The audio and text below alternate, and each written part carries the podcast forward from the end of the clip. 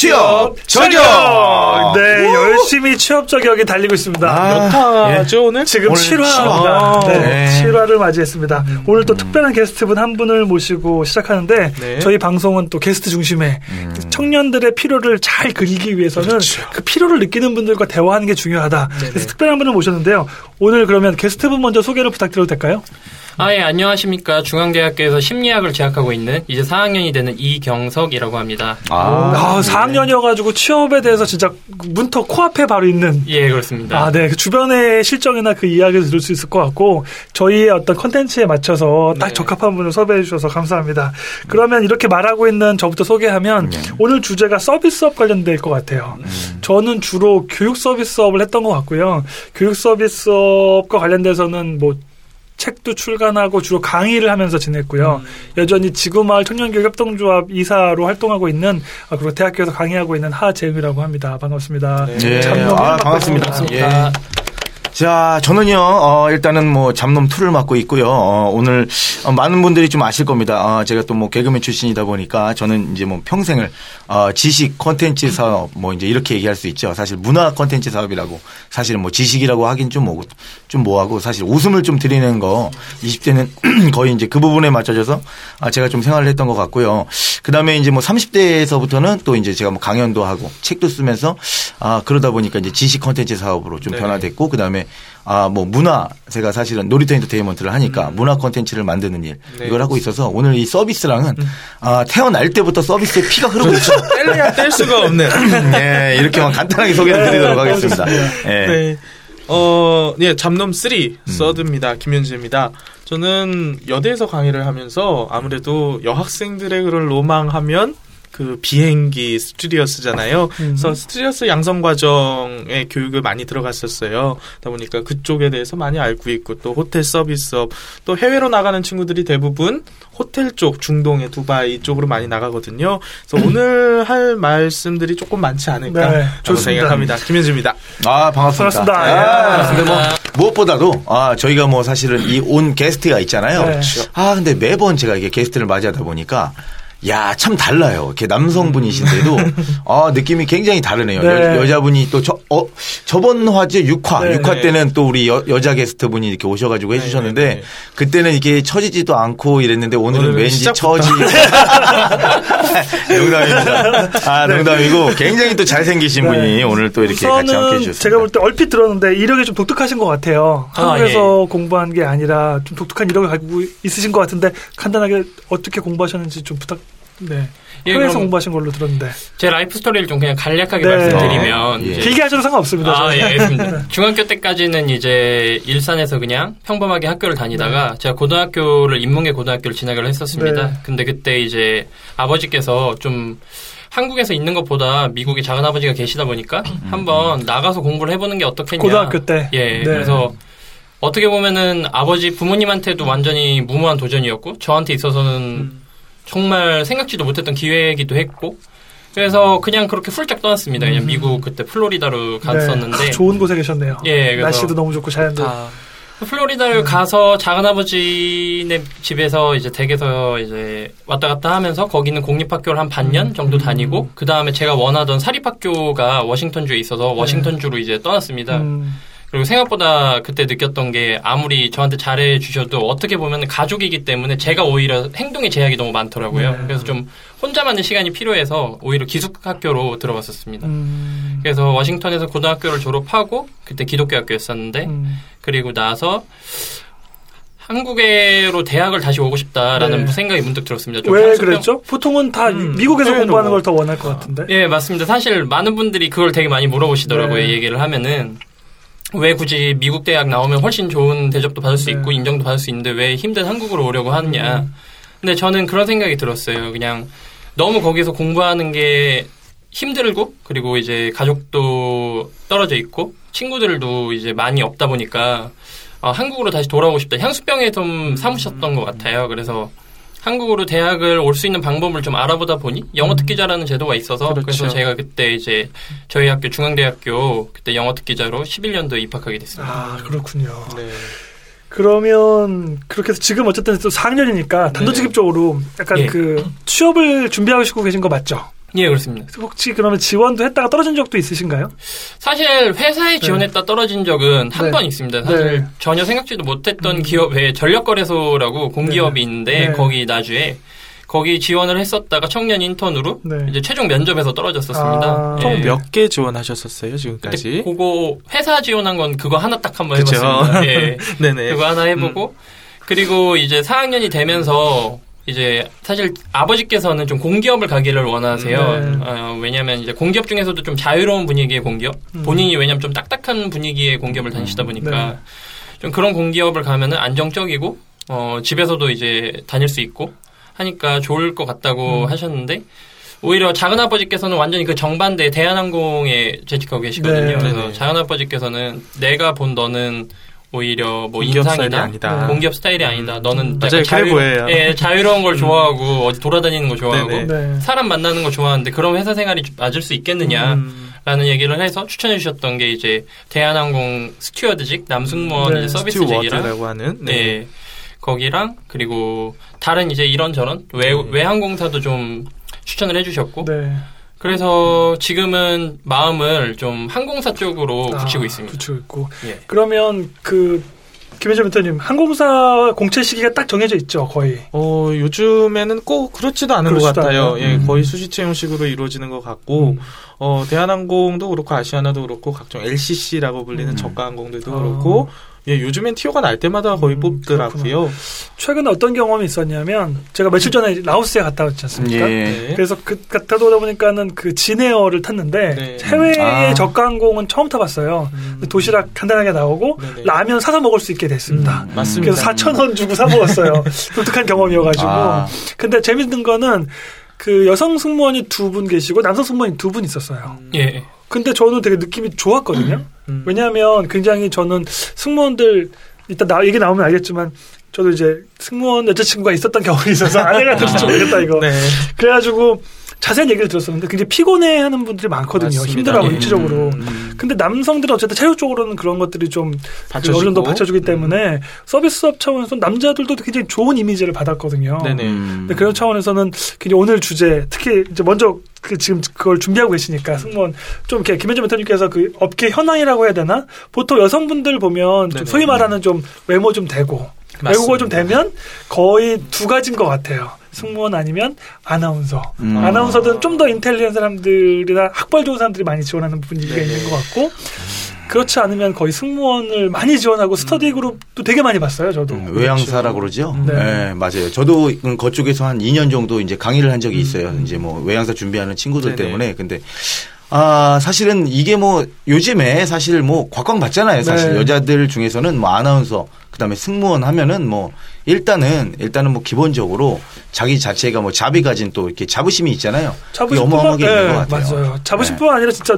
급여를 물어봤는데 20대 여성이 받을 수 있는 월급으로는 거의 최고 수준인 것 네. 같더라고요. 수당이 너무 많고 그래서 그리고 어 저도 이제 좀 준비를 하면서 봤을 때 이제 KLM 어, 네덜란드 항공사인데 네네. 그쪽은 복지가 진짜 최고예요. 어. 어 제가 봤을 때 야, 이렇게 해줄 수 있을까? 그러니까 비행 시간 자체가 우리나라하고 되게 달라요. 그러니까 KLM 아. 자체가. 그래서 여자들이, 그러니까 저는 이제 아까 준비를 하신다고 그러셨는데, 아, 지금은 제가 어떻게 모집을 하는지 모르겠는데 공고가 조금씩 다를 거예요. 근데 아, 이 KLM 같은 경우에는 뭐 사실상 어, 제가 가지 봤을 때 비행을 하는 게 우리나라의 반도 안 돼요. 사실상. 그러니까 우리나라 같은 경우는 뭐 대한항공이라든가 뭐 아시아나 여기보다 뭐 이제 뭐 네덜란드 항공사 그래서 워낙에 유명하고 아, 이제 거기서도 이제 뽑는 요건들이 조금 있는데 대기하면서도 뭐 복지라든가 이런 혜택이 아마 아, 제가 알기로는 지금 뭐 세계에서 뭐 그래도 순위권 안에 드는 복지를 갖고 있는 KLM 항공사인데 지금 한국 쪽에만 좀 생각을 하시는 건가요? 아니면 해외 쪽에서의 지금 항공사도 좀 생각을 하고 계신 건가요? 사실 애초에 항공사 자체에 관심이 있는 거라서 해외 쪽도 괜찮을 것 같긴 한데 저는 어지간하면은 그래도 국내 항공사에 좀 들어오고 싶다는 생각이 좀 큽니다 사실. 국내 항공사에서 경력을 쌓으셔서 예, 음. 두바이나 아니면 아랍에미리트 항공으로 가시면 되는 거니까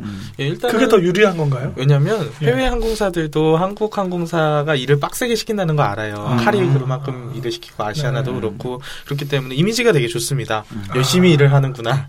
네, 제대로 하는구나라는 이미지가 그러면 있으면서, 해외 예, 예. 항공사 같은 경우는 그막 한국처럼 일을 이렇게 너무 힘들게 시키진 않기 때문에 네. 오히려 아. 이직하는 게 좀 더 유리하다고 말씀해 주신 네, 거죠. 분 단위로 짜여져 있지는 않죠. 네, 저희 항공사 같은 경우, 아, 저희라 그러면 네. 안 되는 음. 거죠. 네, 우리나라 항공사 네. 같은 경우는 매뉴얼이 딱딱 정해져 있는 경우가 네. 많고, 뭐 몇 분 단위로 확실히 서비스를 제공해야 되고, 네. 예, 고객 졸도 서비스를 항상 강조하기 때문에 정신적으로, 육체적으로 힘든 부분이 굉장히 많습니다. 더군다나 여성분들이 많아가지고 그 네. 여성분들 사이에서의 그 그렇죠. 소위 말하는 보이지 않는 네. 그 스트레스가 아이고. 엄청난 것 같더라고요. 음. 그래서 남성분들이 네. 좀 많이 들어가시면 분위기가 바뀔 것 같은데 그럼요. 한국의 이미지는 어쨌든 정형화된 이미지도 있는 것 같고 CS함의 또- 여성이라는. 또 남성들이 또 접근할 수 없는 또 제한되어 있는 부분도 많을 것 같아요. 네, 맞습니다. 음. 그러면 이 항공사를 준비한다 그러면 어떤 것들을 준비해야 되는지 뭐 업계 현황이나 이런 네. 것들 좀 알려주시면 감사하겠습니다. 항공사들을 준비하려는 친구들은 되게 많아요. 막연히 와 나 스튜디오스 멋있어라고 하지만 사실상 항공사에 들어가기 위해 딱 필요한 것들을 준비하는 친구들은 많지 않아요. 그래서 세 가지를 찝어드리려고 해요. 첫 번째는 당연히 영어겠지요. 네. 영어 및 제 외국어. 예, 영어는 기본적으로 되어 있어야 되고, 뭐 중국어라든가 아랍어라든가 일본어도 요즘 많이 하시니까 이건 제2외국어가 돼야 된다. 언어를 다루셔야 되니까요. 첫 번째가 그거고, 두 번째는 CS입니다. 네, 어차피 서비스업에서 가장 강조돼야 되는 것은 당연히 customer satisfaction이라는 고객 만족이에요. 근데 이거는 눈으로 볼 수 없는 거잖아요. 그럼 그것들을 갖추기 위한 자격증들이 있습니다. 그 CS 안에서도 CS Leaders 관리사라는 국가공인 자격증이 있고요. 이거는 근데 100% 이론이고요. 음. 근데 민간 자격증이라고 해서 CS 전문 강사라든지 각 학원에서 발급해주는 자격증이 있는데, 음, 이런 것들을 수료를 받게 되면, 예, 자연스럽게 뭐 말투도 바뀌고, 말할 때 웃게 되고, 면접 때 그런 거에 티가 나면서 저는 훨씬 유리하다고 생각을 합니다. 네. 예, 그렇게 두 개. 어, 그리고 세 번째가 많은 사, 많은 분들이 놓치고 계시는 CRS 자격증입니다. CRS라는 것은 각 항공사만의 발권 시스템을 얘기해요. 그렇다 보니까 대한항공에서 얘기하는 CRS 자격증이 있고 아시아나에서 얘기하는 CRS 자격증이 있습니다. 아시아나에서는 뭐 에바쿠스 뭐 이렇게 부르고요. 즉 각 항공사에 들어가신 다음에 나 CRS 자격증 따고 싶어. 그래서 교육 과정을 이수하시면 따실 수 있습니다. 이 세 가지가 기본적으로 필요한 경우라고 말씀을 드릴 수 있어요. 어, 네. 어떻게 이런 사실을 알고 있으셨나요? 이경석 게스트님? 저 같은 경우에 이제 1번이랑 2번은 네. 알고 있었는데 네. 사실 3번 같은 경우에는 김현주 멘토님이 방금 말씀해 주셔서 알게 됐어요. 아, 그렇구나. 예. 그러면 혹시 CS 관련돼서 자격증을 따신 게 혹시 있으신가요? 아니요, 그런 건 아직 전무합니다. 아직은 없고 어쨌든 예. 준비를 할 예정이신 거죠? 예, 저는 그래서 이제 제가 나름대로 전략을 세웠던 거는 이제 작은아버지한테 추천을 받았고 했던 건 이제 제가 좀 유도 생각 유도를 운동을 오랫동안 했어서 네. 무도 단증이 있으면 가산점을 받더라고요. 그래서 네. 무도 단증을 2단을 이제 취득을 하고 음. 제2 외국어를 여름 방학 때 공부를 해서 네. 아예 이제 그렇게 되면 1번은 채워지는 거니까 네. 그 뒤에 이제 2번과 3번은 아직 생각을 못 해봤었던 것 네네네. 같습니다. 예. 그래서 아, 네, 죄송합니다. 지금 외국어 실력은 어느 정도? 어 제가 사실 본자급이죠. 아 아닙니다. 사실 근데 제가 뭐 외국에서 이제 떠나온 지가 좀 꽤 오래돼서 음. 이번에 외국인이 갑자기 이제 친구가 카투사에 있어서 제가 면회를 갔었는데 네. 거기 미군이랑 대화를 하는데 생각보다 잘 안 되더라고요. 그래서 아. 사실 혼자 연습이 좀 필요할 것 같긴 한데 그래도 뭐한 점수로 굳이 말씀드리면 그 토플 한 110점 정도 음. 나왔던 것 같습니다. 어. 근데 많은 분들이 착각을 하시는 게 항공사에 들어갈 거면 영어는 무조건 잘해야 된다라고 음, 착각을 음. 하시는 분들이 많은데요. 음. 꼭 그렇지만도 않습니다. 항공사의 영어 기준이 옛날엔 다 있었어요. 근데 점차적으로 내려가는 추세고요. 지금은 뭐 지원 자격이 750인가요? 예, 예. 네, 그 그렇죠. 정도입니다. 네, 그 정도로 많이 나, 낮아진 상태고, 즉 영어 잘하는 친구들은 또 많으니까. 아니 그 네. 지금 한국 쪽 잘 모르겠는데 그게 매번 다른데 지금은 영어 인터뷰가 없어진 상태인가요? 인터뷰 합니다. 네, 그런데 영어 인터뷰. 그 인터뷰가 네. 마- 그 situation 케이스다 보니까 네. 뻔한 경우잖아요. 항공에서 음. 만날 수 있는 음. 매뉴얼이 음. 그러다 보니까 제한적으로 쓰입니다.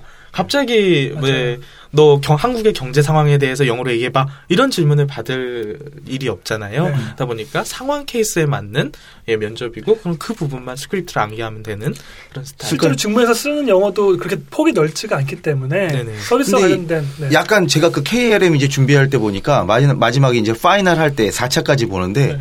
아, 그때 그 친구 같은 경우에는 이제 마지막 4차까지 올라갔었는데 떨어진 케이스가 바로 영어 면접이었어요. 그러니까 네네. 맨 마지막에 이제 같이 들어와요. 거기에 있는 본사 직원도 오고. 근데 물어보는데 사실은 거기에 그 항공에 있는 걸 물어보는 게 아니라 네네. 실질적인 대화를 물어보는데 이게 되게 웃긴 게 아, 이거는 하나의 팁이 그러니까 case by case로 제가 이제 연구한 건데 아, 그때 어, 자신의 철학을 물어본다 이 말이에요. 그러니까 네. 전혀 다르게 이제 질문을 하는 거 들어오는 거죠. 그리고 그 친- 인성면접 예, 그러니까. 음. 이- 그러니까 들어올 때 지금 요건 하나의 팁이 될 수 있을 것 같아요. 그러니까 매번 다르긴 한데 항공사에서 그러니까 그러니까 그 친구가 당황을 한 거예요. 사실 뭐 어떻게 할 거냐. 여기서 네가 뭐 들어오면 항공에서 필요한 것들 이런 것들을 해야 되는데 그런 걸 물어본 게 아니니까 왜 우리 쪽에 지원을 하게 됐는지 그럼 뭐 그런 거 기본적으로 이제 하잖아요. 그러면서 인성 면접으로 이제 들어가다 보니까 아 사실 이제 영어가 사실 이제 그렇게까지 깊이 이제 철학적으로. 나오질 못하니까 사실 마지막 4차 때 굉장히 유능한 친구였는데 그래갖고 아 이제 그렇게 물을 마신 한번 고비가 있었어요. 그래갖고 요즘은 제가 사실 이제 요거를 항공사 쪽을 한 2년 정도 제가 못 하는데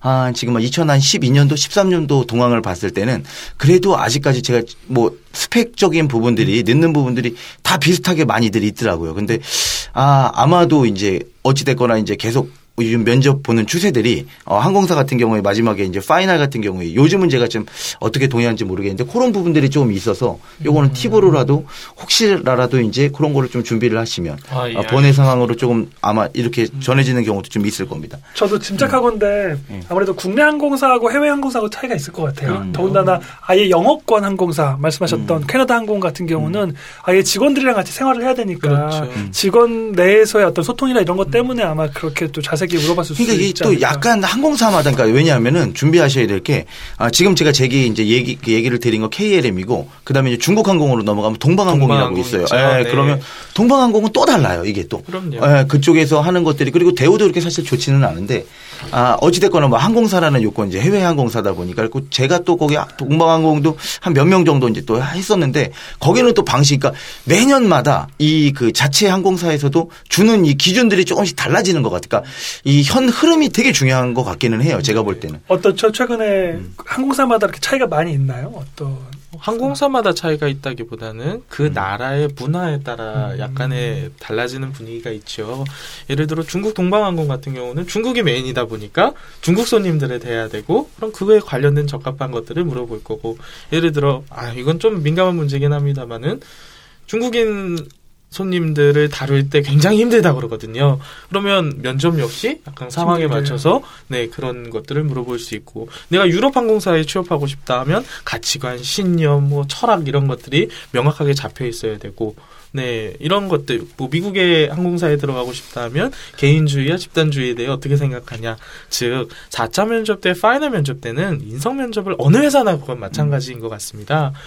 어즉 실무진 면접 때야 일을 얼마나 잘하냐, 네가 우리 조직에 들어왔을 때 같이 일을 할 수 있겠느냐를 보겠지만 final 면접 때는 항상 임원진들이 너는 너의 비전이 어떻게 되니? 너는 우리 회사에서 어떤 걸 해줄 수 있니? 나는 좀 거시적인 형태를 묻기 때문에 어, 역시 항공사는 영어가 돼야지요. 그럼 그 질문에 대해서 어, 영어로 말할 수 있는 능력 정도는 준비를 해야 되지 않을까? 항공사를 떠나서 네 그런 기본적인 네. 우리 백문백답 다뤘잖아요. 취업 예. 써들 때 갑자기 또 음. 개인적인 나 말씀을 드리는데 어 인터넷에 보면 백문백답 뭐 이백문 이백답 이런 것들이 많습니다. 그럼 그런 것들을 보시면서 어 나중에 뭐 영어 면접을 한다. 그럼 그런 것들에서 나올 것들 뽑아가지고 약간의 스크립트나 아니면 어 키워드 정도. 아 이 단어가 내가 키워드로 들어가야 되겠구나 라는 것들을 정한 다음 말씀해 주시면 훨씬 더 면접 때 수월하게 갈 수 있는 아. 게 되죠. 그리고 이런 것도 제가 팁 하나 드릴 수 있습니다. 요거는 현재 지금 제가 그, 아, 아시아나 항공에, 어, 지금 승무원으로 일하고 계신 분 한 세 분 정도 제 친구분이 있기는 해요. 어, 이제 뭐 연차수가 좀 되겠죠. 근데 그 남자분 한 분이고 이제 같이 부부예요, 부부. 이제 둘이 결혼을 거기서 한 케이스인데 이, 이런 거를 좀 얘기를 해주더라고요. 그러니까 항공사마다 아, 이제 그 자기네들이 뽑을 때 보면은 그 그러니까 항공은 어찌됐거나 이미지. 이게 예, 이미지를 그렇죠. 봐요. 맞아요. 근데 이게 그 대한항공 이미지가 있고 그러니까 네, 그들이 맞아요. 얘기하는 이거는 현직인들이 얘기하는 거예요. 그러니까 저한테 경영되는 아, 이미지가 예. 있는 거죠. 딱 봤을 때 너는 아시아나 느낌이야. 넌 대한항공 느낌이야. 이런 것처럼 항공사에서 갖고 있는 이런 이미지들이 좀 있대요. 그래갖고 뭐 단아한 스타일을 되게 좋아하는 경우도 있고, 그러니까 그런 거를 얘기를 되게 저한테 이제 많이 해줬었어요. 근데 그 친구들 만났을 때 그렇고, 근데 남자 같은 경우에는 아, 이제 조금 그런 게 조금 떨어지기는 해요. 근데 여자 같은 경우에는 네. 이게 확실하게 그 이미지라고 그러잖아요. 사실은 이제 얼마만큼 또, 그러니까 비주얼, 맞습니다. 보여지는 게 네. 또 사실 차지하는 부분이 되게 커요. 그러니까 네네. 영어가 또 이 외국 항공사하고는 다르게 우리나라는 아까 전에 연재민 좀 말씀하셨지만 이미 비동비동해 그게 차지하는 네네. 부분은 그렇게 크지 않더라고요. 제가 이 대한항공이나 아시아나 우리나라 또 준비하신다고 하면 그러면 준비하셔야 될 게 이미지는 또 있더라고요. 이게 맞아요. 항공사는 네. 기본적으로 대한항공은 세련이고요. 음. 아시아나는 다나입니다. 아 이거 정말 이게 제일 중요한 것 같더라고요. 그래서 네네네. 그들이 얘기하는 게 있어요. 어 우리 스타일이야 뭐 이런 얘기들을 많이 한대요. 그래서 네네. 그게 되게 어려운 부분이기도 한데 지금 되게 잘 짚어주셨어요. 그 세련과 단아함. 네, 예. 사실은 이게 되게 중요할 수밖에 없는 게 그렇죠. 어쨌든 뽑을 때는 거의 그 고정적인 이미지를 가지고 그, 네네. 바, 그 boundary 안에 있지 않으면 음. 그냥 탈락시켜버리는 네, 맞아요. 경우가 많기 때문에 아, 다른 어떤 거보다도 사실 뭐 방송국이라든가 네네. 그다음에 이 뭐 지금 항공사 여기는 아무래도 이 비주얼적인 부분들이 중요하지 않을까 이런 생각을 좀 많이 합니다. 또 사실 그거 그래서 여자분 그 여성분들 같은 경우에는 네네. 뭐 옷도 그렇고 사진도 사실- 중요하죠. 예, 사진도. 갱- 사진. 네, 아, 얘기하셨는데 중요하죠. 사진 정말 중요한 것 같아요. 네네. 항공사는 특히나. 그런 걸 좀 준비를 잘 하시면 좋을 음. 것 같아요. 그래서 사실은 좀 저는 그런 걸 준비하시는 분들한테 자신의 이미지 컨설팅을 좀 받아보는 게 필요한 것 같아요. 음. 말씀하셨던 것처럼 세련 나의 나의 이미지가 어느 항공사에 먹힐 특히 국내 항공사를 생각하고 있다면 네네. 아. 어느 쪽으로 뚫는 게 전략적으로 맞을지 왜냐하면. 사실은 네. 그렇지 않으면 전혀 합격하기가 어렵기 때문에 네네. 음. 사실은 그런 부분 왜냐하면 뭐 그게 아무리 점수가 높거나 외국어가 네. 잘해도 네네. 이미지가 안 되면 저번에 앞 케이스에서 다뤘던 네. 것처럼 안 되잖아요. 맞습니다. 그런데 그걸 모르고 계속 시도하는 분들을 보면 너무 안타깝거든요. 네. 왜냐하면 똑똑한 사람을 원한다고 생각하는 아. 부분이 있는 것 같아요. 똑똑한 네. 친구들은. 근데 아, 그렇지 그쵸. 않은 부분도 많아서. 그렇죠. 사실은 이거는 어 사실 조금 그 우리가 뭐 실력적인 거다 그러는데 아 저는 또 배우 생활도 했었잖아요. 근데 네네네. 이 방송 매체라든가 또 그 그렇지 않은 곳이 있어요. 그러니까 왜냐하면은 아 우리가 뭐 정우성 씨가 얼굴 자체가 연기야. 아, 그냥 이런 것처럼 왜냐면 얼굴이야. 네, 얼굴이 어, 그러니까 이런 것처럼 그래갖고 맨 처음엔 야 이거 뭐야 비하하는 거였는데 생각을 해봤더니 맞는 말입니다. 그 사람을 보고 설레게 하잖아요. 일단 네. 그런 것처럼 우리도 서비스를 받을 때 이미 그 느낌이라는 게 있잖아요. 그러니까 네. 그 자기가 준비할 수 있는 만큼 사실은 준비를 해주는 게 사실은 굉장히 좋은 거죠. 저도 네, 항공사는 특히나 그게 네. 필요한 부분이 있는 것 같아요. 그러면 이런 이미지 컨설팅이라고 해야 되나? 아니면 네. 자기의 이미지를 이미지 좀더 메이킹? 객관적으로 단순히 메이킹을 떠나서 정말 음. 항공사 쪽 관련돼서 왜냐하면 항공사 관련된 업체나 학원들이 많잖아요. 그렇죠. 근데 그들의 학원들. 전문성이 얼마나 되게 궁금하기도 하고 신뢰하기 좀 어렵지 않은 부분도 많을 것 같아서 어, 네네. 찾아가야 될지 접점을 어떻게 찾아야 될지 궁금한데. 우리나라의 항공 승무원 학원이라고 해서 유명한 업체가 제일 유명한 업체는 메이저급 한 두 개 정도 있어요. 음. 뭐 그 상호명을 말씀드리는 건 좀 아닌 것 같고 네. 가보면 고등학교 졸업 하는 친구들서부터 뭐 전문대 졸업한 친구들, 4년제 친구들 다 와가지고 앉아서 대기하고 수업을 받고 그러는데요. 확실히 추천은 해드리고 싶어요. 내가 나의 이미지, 외적인 이미지를 난 화장도 못한다. 네, 이런 메이크업서부터 나를 돋보일 수 있는 첫인상 그런 거 image making이라고 하니까. 그리고 personal color 이런 것들을 맞게 설정을 해줘서 정말 외적으로는 항공의 모습을 갖추게끔 도와주는 역할을 하는 분들이 그분들이라서 아. 예, 그리고 정보를 무엇보다 주시죠. 네, 그리고 그런 학원 라인들이 또 있습니다. 네. 음, 맞아요. 네, 그런 네. 그래서 학원에마다 이렇게 몇 명씩 이제 취업해주고 이런 것도 알게 모르게 있는 것 같더라고요. 같습니다. 네. 맞아요. 큰 학원들은 연, 연결이 좀 되어 있어요. 네. 사실은 어, 이 고- 요즘 이 고등학교 같은 경우에도 아 저도 깜짝 놀랐는데 아그 남자 학생이었는데 되게 준비를 하는 거예요. 이제 승무원을 준비를 하는데 아, 학원에서 이제 연계를 해가지고 네네. 아예 학원을 맨 처음에 이제 고등학교 다닐 때는 얼마 이제 돈을 적게 받더라고요. 이제 네. 그 다음에 얘가 이제 대학교 들어가는 시점부터 해서 그때부터 또 비용을 그러니까 회차수로 해갖고 늘려놨더라고요. 그래갖고 어 지금 그 올해 그걸 보는 이제 제 이제 밑에 이제 동생이 있어가지고 제가 아는 동생이 있어갖고 그거를 야 한번 어떤 너 학원을 다니니 물어봤더니 어 저는 고등학생인데 이제 벌써부터 고등학교 때부터 이렇게 준비를 시키는 거예요. 그래갖고 대학교 들어가자마자 거기는 그게 그 항공 자기가 가려고 하는 대학이 2년제 대학교라고 그러더라고요. 네네. 뭐 그래갖고 뭐 그쪽으로 해서 학원이랑 연계를 이미 해가지고 뭐 학교 그다음에 학원 아카데미 그다음에 항공사 이렇게 세 개가 연합을 해가지고 같이 움직이는 경우들이 있다고요. 그러니까 음. 미리부터. 그래갖고 뭐 그 비용도 제가 볼 때는 꽤. 정말 많이 네, 진짜 뭐. 등록금만큼 대학교 등록금만큼 네네. 받더라고요. 그래서. 깜짝 제가 놀라기도 했었는데 어찌 됐거나 뭐 그래도 정보를 또 쉽게 구할 수가 없기 때문에 네. 그렇게 요 우선 곳이- 정리를 하면 어쨌든 네. 항공사 준비에 있어서 필수적인 세 가지 말씀하셨던 영어, CS, 그다음에 CRS라고 하는 항공권 발권 시스템 맞습니다. 이건 필수적으로 준비해야 네. 되는 걸로 여러분들이 아시면 좋을 것 같고 그다음에 이제 영어에 관련돼서 항공사마다 차이가 있지만 네. 영어보다는 이미지가 또 우선순위일 수 있다라는 현실적인 이야기까지도 네, 네. 저희가 또 얘기 나눴고 예 어떻게 또 진행하시면서 또, 구- 또 궁금한 거 있으세요? 좀 취업 관련돼서 제가 이제 항공사 준비를 하면서 또 음. 이제 궁금했던 게 사실 방금 이제 학원에 대한 언급을 해주셔가지고 네. 그 부분이 사실 고민이 되게 많이 돼요. 음. 예, 학원을 추천을 그러니까 저도 이제 현직에 아는 분들이 한두 분 정도. 한데 뭐 많지는 않지만 그분들 중에 딱 두 분이 있는데 두 분이 의견이 완전히 반대예요. 한 음, 분은 음. 이제 학원 다닐 필요 없다. 네. 학원 다니면 오히려 너무 마이너스 정형화. 예, 너무 정형화돼서 개성도 없어 보이고. 예, 그렇게 소위 말하는 무슨 기계에 넣어서 이렇게 쭉쭉 음. 빼내듯이, 뽑는 것 같죠. 예, 네. 개성이 없어 보인다. 네. 어차피 들어와서 새로 배우는 건 마찬가지인데 맞아요. 그런 걸 네. 별로 안 좋아한다 인사팀에서 네. 그렇게 얘기를 하는 선배분이 한 분 있고 네. 또 이제 여기 두 분 이제 또 다른 이제 음. 저희 작은 아버지를 포함한 네. 이제 이또이 선배 승무원 분은 학원을 무조건 다녀야 한다. 네. 학원을 다니면 딴 거보다도 똑같 정확히 딱 그 말씀을 하셨던 것 같아요. 네, 그러니까 image making. 음. 그러니까 눈썹 다듬는 법부터 시작을 해서 심지어는 딱 네. 처음에 들어가면 화장을 어떻게 해야 되는지 그렇죠. 남자가 네, 맞습니다. 남자들은 사실 저도 지금 오늘 뭐 스킨 하나 딱 바르고 왔는데 음. 저는 아무것도 안 발라요. 예, 그래서 뭐 BB나 CC나 뭐 이런 걸 음. 이런 기초적인 음. 것부터 시작을 해서 심지어는 이제 면접을 보러 갈 때는 네네. 세팅을 아주 해주죠. 세팅을 아예 이렇게 네. 하는 방법까지 네네. 다 일일이 가르쳐주고 네. 예, 할수 있는 루트를 알려준다고 하더라고요. 음. 네네. 그래서 사실 저도 그 부분은 좀 고민이 사실 됩니다. 그러니까 음. 학원을 과연 다니는 게 어떻게 보면 불안감을 해소시켜 줄 것 같긴 하지만 네네. 과연 그 가성비가 뛰어날까라는 거에 대한 의문은 그- 계속 가지고 있을 것 같아요. 어, 아.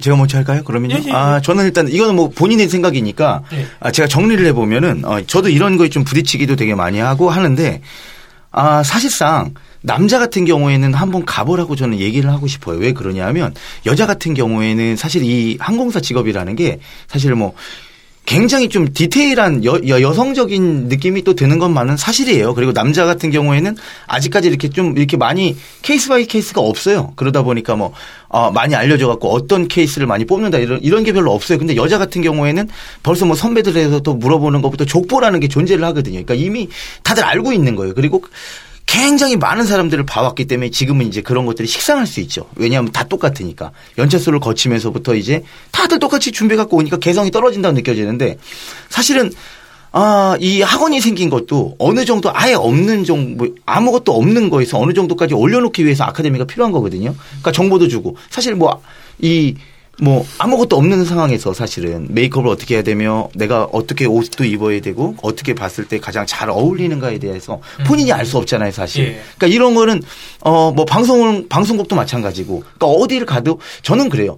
일단은 자기가 기본적인 걸 안 다음에 내게 생겨나기 때문에 그러니까 가서 배우는 건 당연한 거예요. 그리고 이제 그만큼 이제 노련해지는 거고 그다음에 본인의 스타일도 학원에서 배운다고 그래서 사실 거기 또 똑같아지는 게 아니라 그걸 받아들임으로써 내 걸 만들어낼 수 있는 걸 갖고 그러니까 그거는 본인에게 달려 있는 거예요 사실상. 근데 저는 이제 그걸로 보면은 어, 사실상 안 해보면 모르잖아요 사실. 예. 그러니까 경험을 한 다음에 그다음에 좋은 걸 취하는 거죠, 사실. 그게 똑똑한 거죠. 그러니까 사실 만약에 돈적인 여유가 있다 그러면 아, 해보는 거예요, 사실. 해보고 받아들이고 일단 정보를 얻고 중요한 거는 학원에서 갖고 온 걸로 인해서 아, 그게 끝이야가 아니라 거기서 내 거를 만들어 나가는 거죠, 사실상. 시험은 내가 보는 거니까. 그래서 저는 언제까지나 이게 뭐 면접 저희가 면접 이제 취업 방송이다 보니까 모든 친구들에게 이런 얘기를 전 똑같이 합니다. 면접은 선생님이 해주는 게 아니야. 어 정확한 매뉴얼은 없어 사실은. 그걸로 인해서 본인에게 가장 잘 맞는 걸로 할 수 있게끔 우리 도와주는 거야. 그러니까 모든 면접은 다 case by case가 다 달라요. 그러니까 정확한 길을 줄 수는 없는데 확률을 높여주는 거죠. 그러기 위해서 저는 어 가서 익혀보고 받아들이고 아 이게 아닐 수도 있는 거잖아요. 아니라고 느끼는 것도 본인이 해봐야 알 수 있거든요. 그러니까 가서 일단은 화장하는 법, 뭐 하는 거, 나한테 가장 잘 맞는 거, 옷 입는 방법, 말하는 방법. 제가 아까 전에 그런 얘기 좀 드렸잖아요. 네. 어, 어찌됐거나 말을 해야 되는데 혀가 좀 짧으시네요라고 제가 처음에 이제 오자마자 말씀드린 음, 것처럼 맞습니다. 저는 언어 전문가니까 보자마자 그게 딱 지적이 나는 거예요. 아. 그러니까 아 이분은 요거를 좀 고쳐야 되는데 어찌됐거나 본인이 그걸 안 다음에 본인이 혼자 뭐 이걸 물고서 연습할 수도 있지만 학원이라는 곳에 가면 일단 빠른 교정이 가능하잖아요. 예. 어찌됐거나 그걸 보면서 본인이 알아서 이제 연습하는 거죠. 사실은. 이제 그런 것처럼 아, 전문가를 만나서 뭔가 정보를 얻는다는 거는 굉장히 빠르게 갈 수 있는 길을 갖게 된다. 저는 이렇게 좀 보고 있습니다. 네. 하지만 거기서 끝나는 게 아니라 본인이 더 연구를 해서 본인만의 스타일을 창조해내면 거기에 진짜 뭐 크리에이티브하게 만들어내면 최고죠, 사실. 저는 여기까지. 사실은 뭐 각자의 어떤 그런 색깔이 있을 것 같아요. 음. 저도 예. 비슷한 생각도 있고 조금 다른 생각도 있는 것 같아요. 만약에 제 스타일로 좀 말씀드리면 우선 저는 결국은 취업을 준비할 때 제일 중요한 건 저한테 물어보면 전문가들을 만나라고 얘기하는 거거든요. 그래서 오늘 또 김현재 멘토님과 또 이렇게 이 그 항공사 취업 관련돼서 얘기를 하다 보면 정보를 딱 얻잖아요. 예. 이런 것처럼 핵심적인 정보를 캐내는 게 중요한데 그게 학원에만 많이 있다고 저는 생각하지 않아요. 학원이 아는 것도 있지만 모르는 것도 명확하게 있어서 저는 학원에만 의지하기보다는 다양하게 어쨌든 정보를 먼저 캐내라고 얘기하고 싶고 그 정보를 캐내는 루트 중에 하나가 저는 학원일 수도 있다고 생각하지만 예, 학원이 기회비용이 크죠. 왜냐하면 한 번에 등록할 때 많이 요구하잖아요, 사실은. 그래서 시간도 쓰고. 그런 것들을 먼저 선택하기보다는 다른 쪽에서 예를 들면 이미지 컨설팅도 그러면 딴 데서 먼저 받아보는 거예요. 예를 들면 여러 가지 그 강사 플랫폼이라든지 이런 데 되게 많거든요. 그렇죠. 그런 데서 이미 이미지 컨설팅을 받아보고 아, 나 항공사 준비하고 있는데 혹시 거기에 대해서 아냐 이러면서 개인적인 접촉도 가지면서 개인적으로 만남도 가져보고 이렇게 해서 만- 해보고 만약에 그래도 뭔가 갈증이 있으면 그때서야 저는 학원에 가도 왜냐하면 외부에서 그런 걸 했기 때문에 좀 더 변별력이 생길 것 같아요. 오케이. 그래서 오히려 좀 더 좋지 않을까. 그리고 또 중요한 건 뭐냐면 지금 이제 이경석 게스트님 같은 경우는 그 직원분들이 또 아시는 분들이 있으니까 사실은 전 내부 정보를 빼내라고 얘기하거든요. 그럼요. 최근의 트렌드, 음. 2016년도 취업 트렌드를 뽑아낼 수 있는 건 결국은 그 인사팀의 어떤 마인드나 그 정보들인데 그러면 인맥이 있다 그러면 최대한 살려서 그 트렌드 속에서 왜냐하면 거기서 나온 얘기들이 핵심적인 단어가 있을 것 같아요. 네네. 예를 들면 항상 더군다나 특히 항공사 같은 경우는 최근에 시장이 너무 커지면서 인력도 네. 많이 뽑지만 그만큼 또 지원자도 많은 곳이기 때문에 많은 사람들을 그 면접을 받아보고 하는 사람들은 따다다닥 있을 것 같아요. 이런 부분들을 먼저 하려면 내부 정보에 대한 접근이 되게 중요해서 그런 부분들을 먼저 하고 그 다음에 나중에도 갈증이 생기면 그때 학원을 선택해도 늦지 않을까, 나, 늦지 않겠지 않나라는 생각을 갖고 있, 됩니다. 저는. 네, 저도 비슷한 의견일 것 같습니다. 내가 돈이 많으면 학원 다니면 돼요. 시간이 많으면 학원 가면 되고요. 그런데 지금 현재 내가 처한 상황이 돈이 그렇게 많지 않고 음. 시간도 여기에 투자할 여력이 안 된다라고 하면 음, 혼자 해야지요. 음. 그 외적인 걸 아까 말씀해 주셨어요. 화장을 가르쳐 주고. 근데 그런 것들은 면접 당일날 그냥 미용실 들려다 가세요. 네, 그러면 뭐 몇만 원 안에 해결될 수 있는 세팅을 다 받을 수 있으니까 상관이 없는 거고. 그리고 항공사 본사 그 면접 장소 주변에 미용실들이 있습니다. 그거 음. 면접 때 그걸 주- 전문적으로 해주시는 분들이 계시기 때문에 그런 건 걱정될 게 아니고 답변의 깊이 또는 이런 정보들이 걸린다라고 하면 경석 씨는 저하고 접점이 있잖아요. 예. 나한테 오면 되지요. 어, 깔끔한 마무리네요. 예. 제가 CS 전문 강사 있고, 음. 네, 뭐 충분히 그런 쪽으로는 커버가 되니, 네, 그- 오세요. 네. 네. 유- 말씀하셨던 것처럼 질문의 유형이라든지 음. 서류 전형에 대한 방법이라든지 이런 것들도 트렌드마다 있기 때문에 그런 흐름들을 읽고 준비한다면 네네. 네, 적을 알고 나를 알면 백전백승일 것 같습니다. 아, 감사합니다. 네. 혹시 또 취업 관련돼서 요, 그럼 항공사에 대한 질문은 이제 다 끝났나요? 예, 그렇습니다. 아, 네. 사실은 우리 경석 씨가 이제 그거 말고서도 오늘 좀 고민들을 몇 개 갖고 왔어요. 네. 사실은 네. 이제 이게 사실 이제 부합적으로 공통적인 질문이 될 것 같은데 네네. 아, 오늘 이제 뭐 항공사라든가 이제 외항사 쪽 이제 이쪽을 좀 다뤘다고 한다면 아, 뭐 사실은 이제 갖고 온 고민이니까 고민을 좀 어느 정도 또 해결을 해드려야 되잖아요. 네, 직접. 얘기해 주셔도 좋을 네. 것 같아요. 그러니까요, 사실은 이제. 되게 철학적이면서도 좀 삶에 대한 고민도 좀 갖고 계신 것 같아서 음, 네네. 4학년이어서 사실 취업이 급하긴 하지만 음. 그런다고 삶에 대한 고민을 역시 또 갖게 되는 네, 부분도 뭐, 마찬가지여서 예, 뭐 좀 순서대로는 안 예, 네, 뭐 편하게 그냥. 본인이 제일 이제 그 오늘 갖고 온 거 중에 뭐 사실 시간도 네, 하나씩 두 개씩 다할 이렇게. 수는 네. 없을 거- 거예요. 근데 네. 아, 어, 예. 최대, 원하는 최대한 순, 중요순. 뭐 어떤 네. 거보다는 우리가 그래도 뭐 세 분의 멘토가 있으니까 좀 다른 해결책 솔루션을 주니까 네. 아마도 좀 듣, 들으시는 분들도 이제 같은 생각을 할 거예요. 네. 그러다 보니까 이제 어찌 됐거나 우리는 생각하는 방송이니까 아 들으면서 아 이럴 수도 있겠구나. 이제 가장 이런 정말 궁금한 것을 네. 중심으로 먼저. 그럼 일단 가장 궁금한 것부터 네, 가장 질문드리겠습니다. 네. 예. 사실 이제 제 주변에도 이제 나이가 이제 25, 26 이렇게 20대 중반을 넘어가다 음. 보니까 결혼하는 아이들도 생기고 그렇죠. 심지어 이제 연애를 물론 못쏠들도 많지만 이제 연애를 시작하고 앞으로 누굴 만나야 될까 고민을 하는 게 굉장히 큰 화두인 것 같아요. 이게 맞습니다. 밥을 먹든 술자리에서는 늘 음, 음. 단골 주제인 것 네. 같은데 이성의 관- 이성 관계에 대한 네. 것.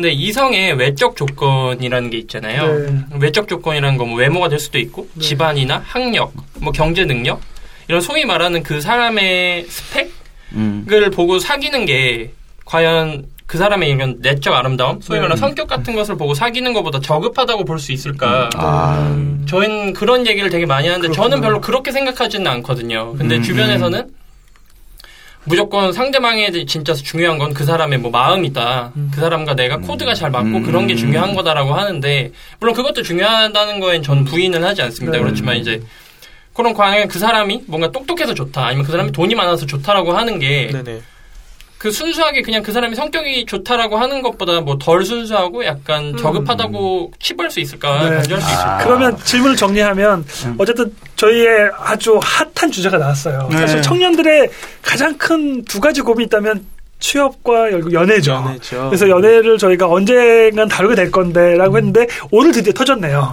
그래서 아까 말씀하셨던 외적 조건도 있고 내적 조건도 있는데 과연 이게 어떻게 접근해야 되는지 예 혹시 먼저 하실 분 아니면 제가 먼저 어, 먼저 하시죠, 네. 뭐. 예. 저는 이렇게 생각합니다. 사실 저도 연애 관련돼서 강의도 하고 음. 또저 역시도 되게 늦게 결혼하면서 그런 고민을 했었는데 저는 취업과 똑같다고 생각해요.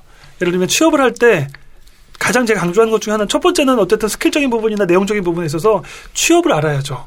그리고 만약에 항공사를 지원한다 그러면 항공사를 이해해야죠. 이런 것처럼 상대방에 대한 이해가 필요한 것 같아요. 근데 취업은요, 항공, 그 상대방에 대한 이해만으로 되지 않는 것 같아요. 내가, 나를 알아야 돼요. 말씀하신 것처럼 개인이 자유로운 영혼인데 막 항공사는 되게 짜여져 있는 틀이 있는데 거기에 되게 묶근되는 사람도 많아서 이직이 되는 경우도 많거든요. 아니면 자기가 뛰쳐나가는 경우도 있고. 이런 것처럼 취업 자체가 중요한 게 아니라 그걸 좀 더 즐길 수 있고 행복에 대한 조건으로 봐야 되는데 하나의 수단으로만 생각해서 그걸 성취욕으로만 느끼는 경우도 많거든요. 연애도 똑같더라고요. 그러니까 아까 말씀하셨던 외적 조건, 내적 조건이 있어요. 크게 보면은. 근데 어떤 사람에게는 내적 조건이 중요할 수가 있어요. 근데 그거 사람마다 달라요. 그래서 중요한 건 연애할 때도 나를 이해하는 게 근본치 않게 중요하다. 그러니까 상대방을 물론 잘 알아야죠. 하지만 상대방을 아는 것도 끝이 있을까?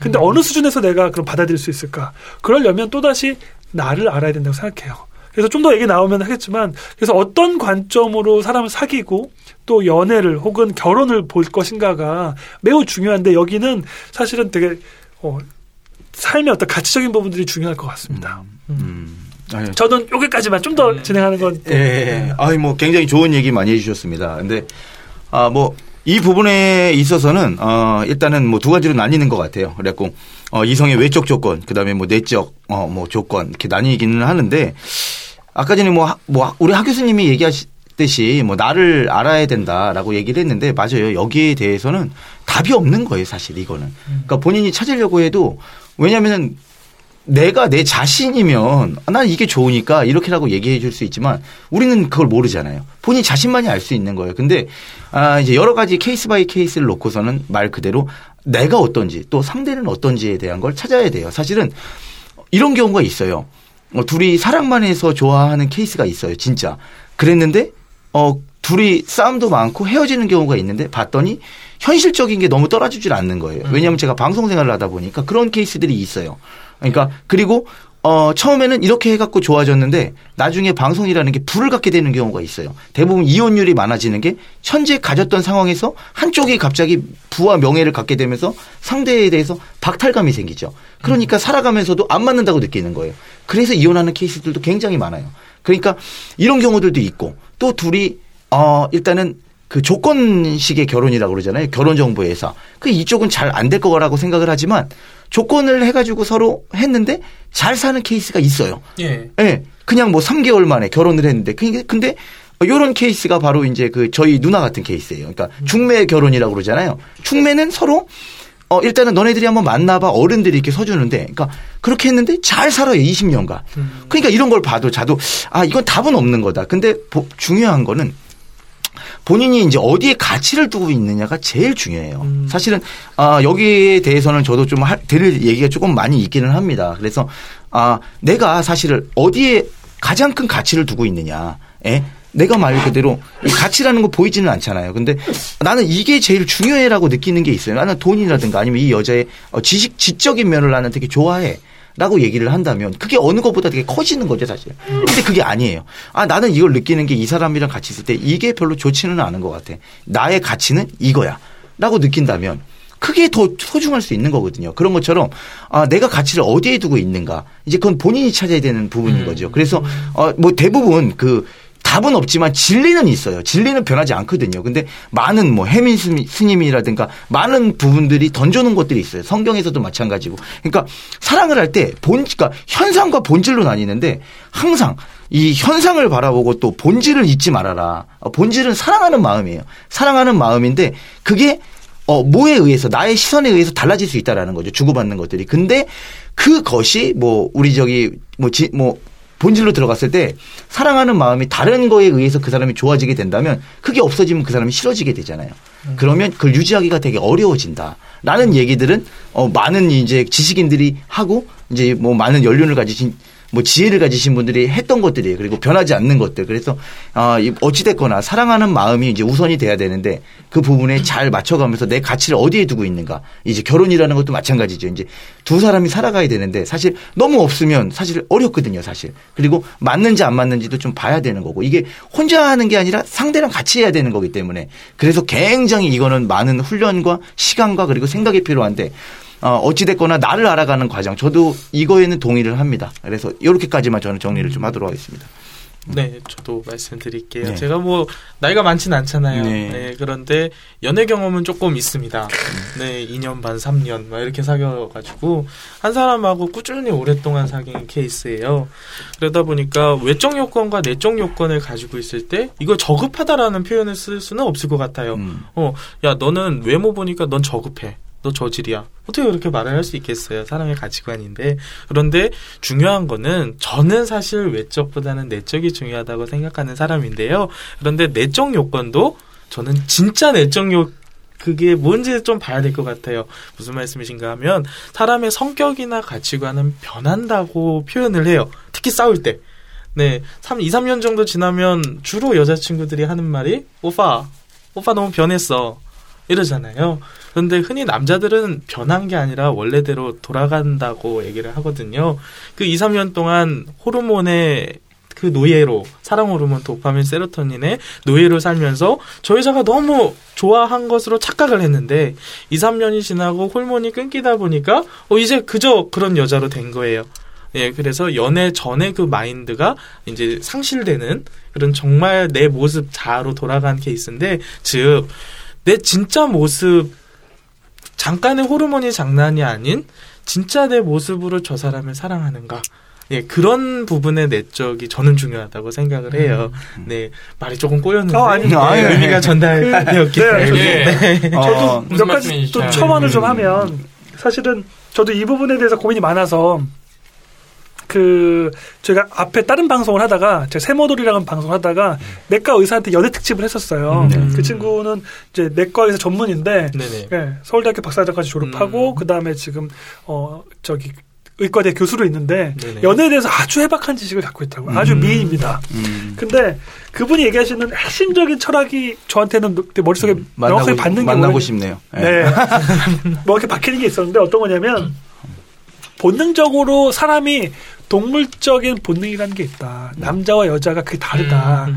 그게 어떻게 다르냐면 여자는 기본적으로 동물적인 특징 자체가 아이를 낳고 기르는 존재의 어떤 본능적인 어떤 부분이 있다. 음. 하지만 남자에게 본능이라고 하면 딱 두 가지인데 하나는 파이트고 하나는 섹스다. 음. 라고 얘기를 하더라고요. 네. 그래서 그 기제를 가지고 남자 연애에 있어서 나 여자 연애에 있어서의 어떤 것들 상황들을 설명해 주는데 굉장히 설득력이 있었습니다. 음. 아, 뭐 진짜 좀 궁금하긴 하네요. 사실 어, 언제 또 연애 특집 한번 해서 네, 그분 한번 좀 모셔보고 싶네요. 아, 왜냐하면 이것도 우리 아, 굉장히 또 이것도 궁금한 부분이기도. 하고 네, 예. 진짜. 그리고 아, 한 가지 제가 조언을 좀 드리면 아 이거는 그냥 그 이건 좀 뭐 선배로서 그냥 인생의 선배로서 얘기를 해주면 지금 이제 스물 몇 살이죠? 이제 26 됐어요. 여섯 되는 거잖아요. 아, 이제 100세 시대예요. 그리고 120대 세대라고 합니다. 뭘 벌써부터 100년을 봐야 돼. 우리가 120세 세대라 그러면 그러니까 아 그거는 조금 제 생각에는 어 저도 뭐 이런 얘기를 좀 더 그냥 아 조금 이 정답은 없는 건데 너무 그러니까 완벽하게 완벽한 건 없거든요. 그리고 환상은 깨져요 항상 이게 이럴 거야라는 나의 생각은 언제나 한 몇 년 지나면 깨져버려요. 그러니까 가치관이 변한다고 그러잖아요. 정말 사랑했던 그 순간이 영원히 지속되지 않아요. 그러니까 이게 되게 웃긴 게 아. 어, 규칙과 불규칙이 있다라는 이제 그런 얘기를 좀 던져드리고 싶은 것 중에 하나가 이, 이 세상의 모든 패러다임이 규칙으로 흘러가고 있어요. 근데 되게 웃긴 게 이런 불규칙이 존재를 해요.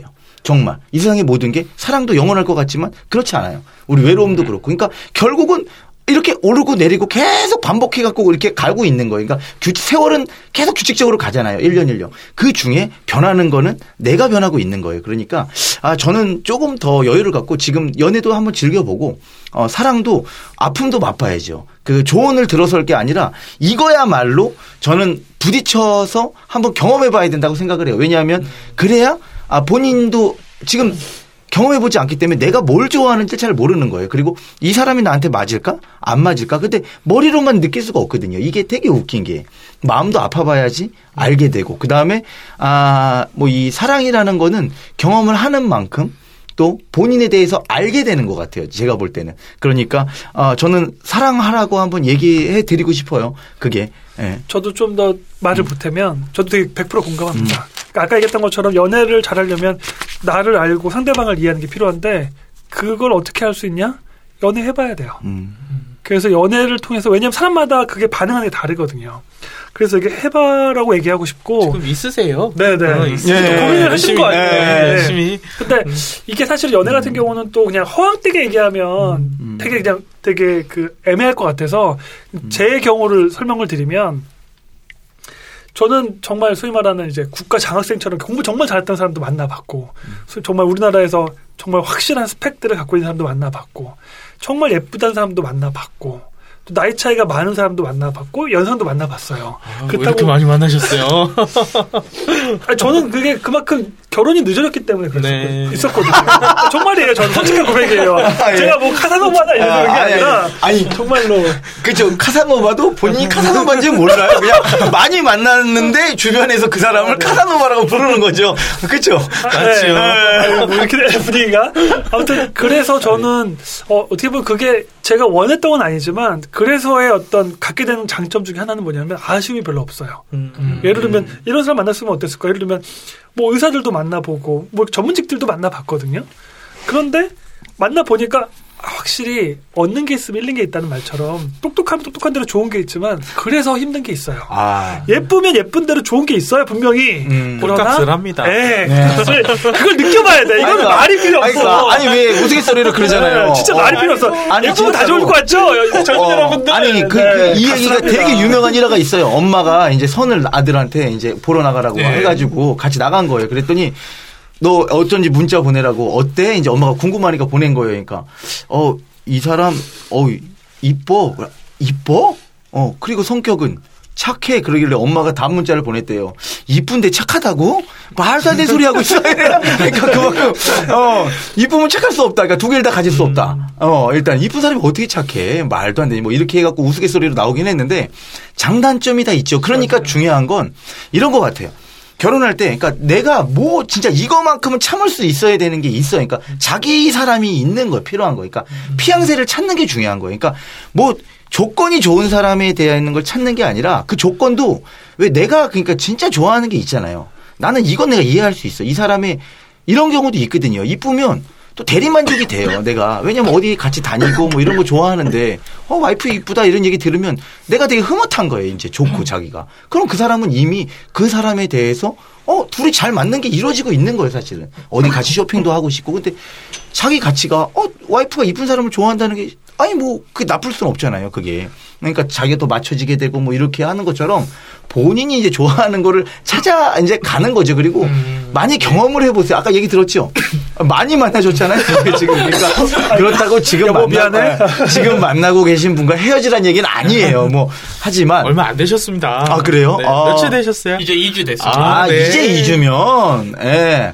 아유 뭐 한참 좋을 때네요. 네. 뭐 그런 거 생각할 거. 근데 아, 제가 볼 때는 좀 깊이 훅 한번 가보세요. 왜냐면 네. 사랑도 가봐야지. 아, 그 다음에 이제 또, 아, 이렇게 되는구나. 좀 이런 게 또 올 거예요. 아마 하 교수님의 이 뭐 모든 지론들이 아, case by case로 나오는 게 예, 많이 아파봤기 때문에. 예, 사실. 그 다음에 뭐 되게 조심스러운 얘기긴 한데 저는 연애에 있어서 또 따라붙는 것 중에 하나가 또 성 이슈도 있는 것 같아요. 음, 그러니까 저는 음. 어떤 생각이 있냐면 요즘 그러니까 이렇게 자유로운 연애를 또 얘기하고 연애를 만나보라고 얘기하지만 성에 있어서는 좀 조심해야 될 게 되게 많은 것 같아요. 왜냐면 요즘은 굉장히 좀 뭐랄까 좀 자유롭거나 아니면 서양의 어떤 문화들이 많이 나와서 굉장히 좀 예전보다 개방돼. 네, 있는. 개방되어 있는 부분이 많죠. 음. 근데 저는 오히려 부부 관계, 저는 이제 결혼을 하고 아이가 있는 입장에서 보다 보니까 결혼 자체를 또 유지하고 지속하기 위해서는 실제로 연애는 자유롭게 할 수 있지만 음. 성까지도 만약에 이렇게 자유로우면 사실은 되게 문제가, 그러니까 되게 그이 부분은 또 굉장히 보수적으로 접근해야 되는 부분이 있는 것 같습니다. 여기까지만. 다음에 연애 다루지요. 아, 연애하면 달아야 되겠네. 왜냐면은, 음, 요 부분은 또 이제 왜냐하면 다를 수 있잖아요. 그러니까. 요즘, 예, 요즘 시대가 많아요. 있으니까. 네. 왜냐면은 요즘은 나오는 게 네. 사실 그렇잖아요. 간통법이 또 없어진 세상이에요, 네. 이게. 아니, 부부도 이제 성에 관해서는 서로 터치를 이게 안 없어진 패러다임을 살고 있는데 연애를 하는데 이제 이렇다는 건 맞아요. 아마 또 요즘에 다른, 그러니까 왜냐하면 틀렸다는 건 없어요, 이 세상에. 그러니까 다른 거죠, 견해가. 이제 이런 것들에 대해서 한번 나눌 때 네. 너무 재밌을 것 같네요. 요 의대생 여성 패널을 모시겠습니다. 아, 의대생 기대되네요. 여성 그리고 의학. 그 또 박사 네, 전문가도 그런- 그분도 네, 네. 한번 같이 오면 네, 너무 네. 재밌을 것 같아요. 너무. 좋습니다. 같이 좀 전문적으로 왜냐면은 아 사람이 살아가는데 아 이 성 그리고 뭐 섹스라고 얘기하잖아요. 네. 어, 사실은 이건 나쁜 건 중요- 아니거든요. 되게 이슈죠. 중요해요. 근데 네. 이제 뭐 그걸 감출 게 아니라 이제 드러내는 세상이 맞아요. 왔어요. 네, 네, 네. 그래갖고. 잘 뭐 진짜 우리 구성희 선생님처럼 네. 어떻게 하면 잘 할 수 있을까? 예. 저 최근에 그 팟캐스트 때문에 다양한 방송들을 듣고 있는데 음. 그 팟캐스트 중에 최근에 이제 그 말해 대한 미디어기 때문에 정치 쪽으로 많이 팟캐스트가 나왔던 걸만 봤었는데 음. 최근에 들어보니까 성 관련된 것도 엄청나게 아, 많아지더라고요. 어마어마하게 많이 있어요. 왜냐하면 네. 인간이 사실은 이 3대 욕구라고 그러지 않습니까? 그 중에 하나가 이 성이에요. 맞아요. 예, 이걸 어떻게 빼놓고 얘기할 네. 수 있어요. 그리고, 어, 뭐, 부부 생활로 얘기하면 정말 아까 전에 중요한 게 또 성적인 거예요. 부부 생활 중에서 가장 또 많은 부분을 차지하는 게 이 성적인 중요하죠. 부분이 있습니다. 결혼, 아까 전에 물어봤었잖아요. 사실은 돈 뭐 이런 것도 있지만 어, 사실은 왜 궁합이라고 그러잖아요. 속궁합이 잘 맞아야 된다고 얘기를 하잖아요. 네. 그 부분이 또 차지하는데 굉장히 중요한 역할을 해요. 예, 여기까지 네, 다음에 또. 자세하게 예. 어떻게 궁금증이 좀 풀리셨나요? 예. 하나 던졌는데 그냥 많이 나오죠 저희가 예, 저희가 그리고- 살짝 던져도 확 나옵니다 자, 저희가 거의 마지막으로 이제 네. 질문 하나 받아야 될 것 같아요. 마지막 네. 질문. 네, 네. 저희가 해결할 수 있는 게 시간상 거의 마지막이지 않을까 싶은데 네. 하나 더 궁금한 거 있으면 재밌나요? 아, 예, 지금 시간이 어떻게 가는지 잘 모르겠어요. 아 너무 좋습니다 네. 아, 그러면은, 음, 잠시만 시간을 조금만 가져도 네. 될까요? 어, 그럼요. 뭐 네. 언제든지. 예, 그럼 뭐 오늘 천천히. 어제 얘기 나온 김에 예. 서비스 관련돼서도 사실은 항공사뿐만 아니라 호텔 쪽도 서비스 그렇죠. 업종에서 쪽도 많이, 많이 지원하고. 네. 왜냐하면 관광 자체가 너무 시장이 커졌기 때문에 네. 여행 사업도 자체도 관심 있어 네네. 하는 친구들도 많고 맞아요. 난 돌아다니면서 일하고 싶다 이런 친구들도 네. 있거든요. 사실은 진짜 제가 관광이라고 그러는데 네. 관광 사업 있잖아요. 지금 서비스인데. 아, 잘 알아야 될 게 저는 이런 생각을 했었어요. 이제 우리나라 여행사들은 다 망한 거 아닐까? 모든 사람이 다 해외로 나가잖아. 근데 반대로 지금 뭐 중국이라든가 뭐 일본에서 어마어마하게 우리나라에 넘어오고 있어요. 이제는 롯데월드를 가면 반 이상이 다 중국인이에요. 진짜 깜짝 놀라고 명동에 가보면 명동에도 일본 사람하고 중국 사람들로 완전 네네. 가득 차 있어요. 그러니까 이제는 이 국내 여행의 가이드나 진짜 뭐 이 국내 여행 사업 있잖아요. 레저사. 아, 어마어마해진 것 같아요. 커진 것 같아요. 정말. 그래서 제가 음. 국외인솔자 가이드를 땄습니다. 아, 아, 네, 정- 저 가이드 자격증 성견 지명이 있으시네요, 진짜. 왜냐하면 저는, 야, 잘못 읽은 거, 10년 전에. 이럴 수 있을까? 우리나라에 올 사람이 없을 거야라고 읽었는데, 네, 아, 네. 아니에요. 틀렸어요. 아, 네. 전 서비스업 다 되나 봐요. 네. 사실은 뭐 나중에 또 창업 때 얘기 나오겠지만 플랫폼 사업이라 그래서 그렇죠. 연예 가이드들을 연결하는 플랫폼 네. 사업들도 뜨고 있거든요. 음. 일단 플랫폼 사업이 뭔지 모르실 아, 네. 좀 풀어서. 얘기를 좀 네. 해주시면 쉽게 얘기하면 플랫폼 사업 중에 뭐 대표적인 회사를 명칭을 명확하게 알려드리는 게 더 좋을 것 음. 같은데 가장 큰 업체 중에 하나는 에어비앤비라고 하는 게 플랫폼 사업 중에 네, 굉장히. 선두를 달리고 있는 회사인데 어떤 네. 거냐면 내가 만약에 빈 방이 있으면 플랫폼은 정거장처럼 음. 사람들이 드나, 들락날락 거리는 공간이에요. 아. 그러면 생산자와 소비자를 음, 연결하는 홈페이지와 어플리케이션만 있는데 음. 그걸로 엄청난 수익을 내는. 그러니까 에어비앤비라고 하는 건 어떤 회사냐면 자 방에 있는 사람 이쪽으로 모여. 어 빈집 있어? 빈집 있는 사람들 모여. 음. 그리고 거기다 올려놓으면 여행자들이 어 나 방이 필요한데 머물 곳이 중간 필요한데 중간 네. 에이전, 네, 네. 에이전시 형식이라는 네, 거죠. 쉽게 그게 말하면. 옛날에는 에이전시라고 했는데 네. 연결만 시켜주는 거예요. 네, 그게 그렇죠. 이제 온라인 부동산이네요. 쉽게 말하면 네. 예, 많은 사람들이 좀 알아듣기 네. 쉽게 맞아요. 어, 중개 역할. 맞아요. 예. 중개 역할인데 얘들이 수수료만 받고 음. 수익 모델이거든요. 그러니까요. 예. 그래서 3% 10% 이렇게 수익을 낸 다음에 그래서 하는데 엄청나게 비즈니스가 됐고 음. 뭐 그냥 간단하게 예를 들면 2013년도에 예를 들면 한국에서 서울에서만 에어비앤비가 600% 성장했다고 하더라고요. 음. 쉽게 얘기하면 뭐냐면 보조금 천만 원 갖고 오피스를 하나 빌려가지고 렌트하기 시작하면 순수익이 60만 원씩 나왔대요. 아. 그럼 요즘 에어비앤비를 더불어서 뭐 아고다도 있고 네뭐 맞습니다. 마일리 비슷한 도 것들도 있고 많습니다. 야놀자 아, 호텔도 마찬가지고 야놀자. 위드 이런 것들이 다 많죠. 커뮤니티 비즈니스, 그 사람들과 네. 사람을 연결하는 사실 뭐 데일리 호텔 이런 거 네, 말씀하시는 그것도 거죠. 그렇죠. 네, 아.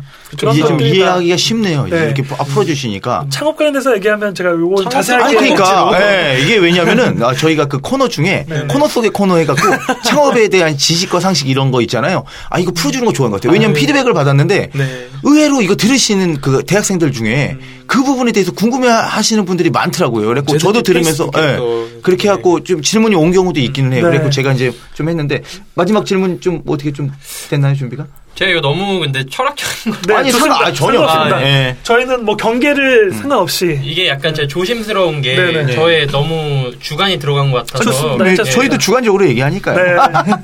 저는 개인적으로 사실 성악설을 믿고 있거든요. 아, 아. 인간이 애초에 악하다고 저는 생각을 하고 네. 네. 네. 저도 좀 그래요. 그런 모습을 되게 많이 봤다고 나름 네. 자부하는데 음, 음. 그 사실 이런 얘기를 하기가 되게 밖에서는 좀 조심스러운 것 같아요. 왜냐면 음. 누구한테 이렇게 대놓고 원래 사람은 좀 한국이 말로. 하면 한국이. 예, 네. 속된 말로 하면 인간은 원래 다 좀 쓰보다 음, 음. 어, 쓰레기다. 예, 아, 그렇게 얘기하면 돼요. 예, 네. 쓰레기다. 뭐 어차피 다 저는 개인적으로 또 그리고 믿고 있는 게 결국 저희도 뭐 인류 역사 200만 년이라고 하지만 결국에 그 뭐 길거리에 다니는 개나 고양이와 저희가 그렇게 크게 다를 바가 본질적으로는 없다라고 저는 생각을 하거든요. 이건 제 네. 개인적인 생각입니다만. 네. 아. 그렇게 아. 결국 예 그렇게 우리가 물론 문명화가 됐기 때문에 그 네. 커버가 씌워져 있는 아. 것뿐이지 결국 그 안에 송 알맹이는 먹을 게 있으면은 이렇게 상대방을 죽여서라도 이렇게 뺏고 그리고 뭐 뭐가 뭐 성욕을 해결하기 위해서 네. 뭐 어떤 행위를 하고 그런 것들 그런 동물들과 별 다를 바가 없다고 생각을 하는데 네. 이 부분에 대해서 굉장히 이제 이런 얘기를 발언을 하면 음, 음.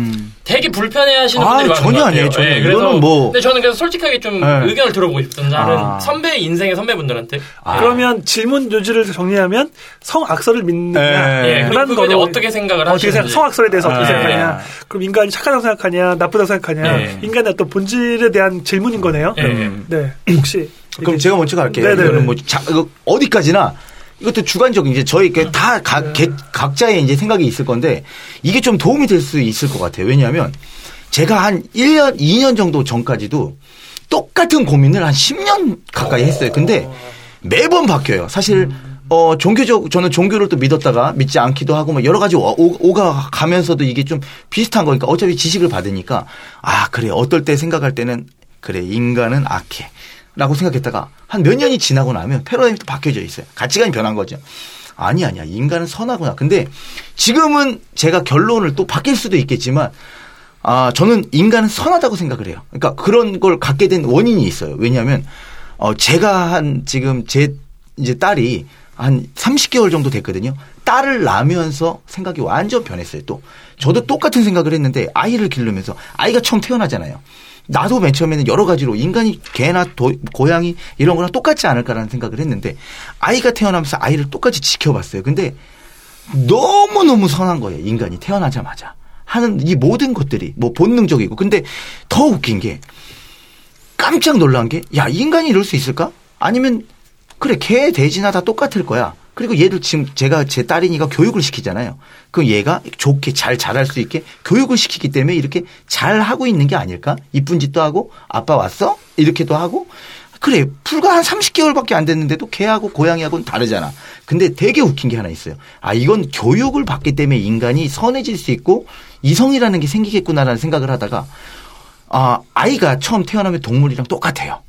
아예 뭐 지금 IQ도 비슷해요. 사실 뭐뭐 오히려 돌고래 이런 친구들보다는 못해요, 사실은. 이게 잘하고 있기 때문에 뇌 같은 게. 그렇기 때문에 이, 이 항상 같은 질문도 한 100번씩 해요. 이제 이렇게 그냥 본능적으로 사는 거예요, 얘는. 그냥 오줌도 싸고. 근데 내가 그 어느 날 얼마 전에 그 동물의 왕국을 보기 시작했어요. 그리고 동물 프로를 좋아하고 아이 때문에 기가 막혀요. 교육을 하지 않았는데도 자기 새끼를 지키잖아요. 에? 이게 아, 너무 깜짝 놀란 거예요. 진짜 개인데 머리 뭐 이게 좋고 떨어지고 뭐 아니면 새, 우리 얼마나 머리 나쁜 친구한테 새 머리라고 많이 놀리잖아요. 붕어냐 너 뭐 바로바로 이 근데도 새도 야 그 자기 새끼를 지키기 위해서 에? 정말 뭐 뱀이 날라오고 이러는데 막 형이상학적 이해가 안 되는 걸 갖고서 싸워갖고 막 이기는 거예요. 그걸 내가 얼마 전에 보기 시작하면서 야 이거는 모든 것들은 다 악하지 않구나. 음. 지키려는 것이 있고 교육에 의해서 그런 게 아니라 모두 다 자기 거에 대해서 지켜가고 이것들이 잘 됐으면 좋겠고 이제 이런 걸 갖고 있구나라는 걸 보게 된 거예요. 그리고 아이를 보면 아이들이 세상의 모든 아이들이 다 맑아요. 이 친구들은 죄가 없다고 얘기를 하거든요. 그러니까 죄라는 거는 나쁘지 않잖아요. 그러니까 알고선 그걸 행하는 게 아니잖아요.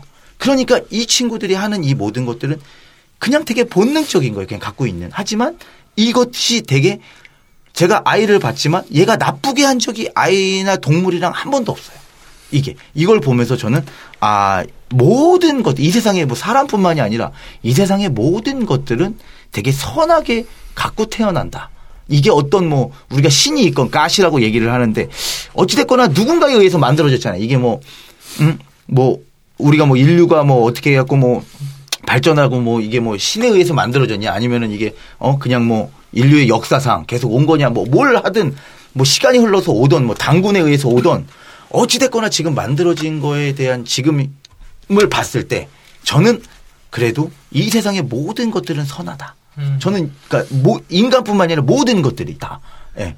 이렇게 저는 믿고 있는 겁니다. 이게 그리고 아이가 태어나면서 이 생각이 바뀌게 됐죠. 아이를 지켜보고 관찰하면서 아 사람이 되게 선하더라고요. 그냥 저는 어, 여기까지 설득됐어요. 아, 설득됐어요. 아, 아, 감사합니다. 저도 지금 네. 설득됐는 아, 과정에서 저도 음. 할 얘기가 많은데요. 사실은 되게 인문학적인 질문을 해주셨어요. 음. 요즘 인문학이 그렇죠. 뜬다고 얘기하는데 인간의 생각의 본질에 대해서 고민하는 건 저는 되게 중요하다고 생각하고 뭐 취업 관련돼서도 저는 되게 필요하다고 봐요. 그게 이제 인성이나 들어가다 보면 네. 결국은 이 사람의 세계관, 음. 너가 어떻게 사람을 보고 사람을 인식하는지 그게 사실은 생각이 행동으로 나오고 그 행동이 어떤 것들을 반영되는 거니까 네, 네. 사실은 이 모든 것 지금 저희가 스튜디오 안에 있는데 스튜디오 건물 기계 난방 기계 물 모든 것들이 사실은 어떻게 보면 지금 모든 것들이 사실 인간의 가공에서 만들어진 거잖아요. 물은 음.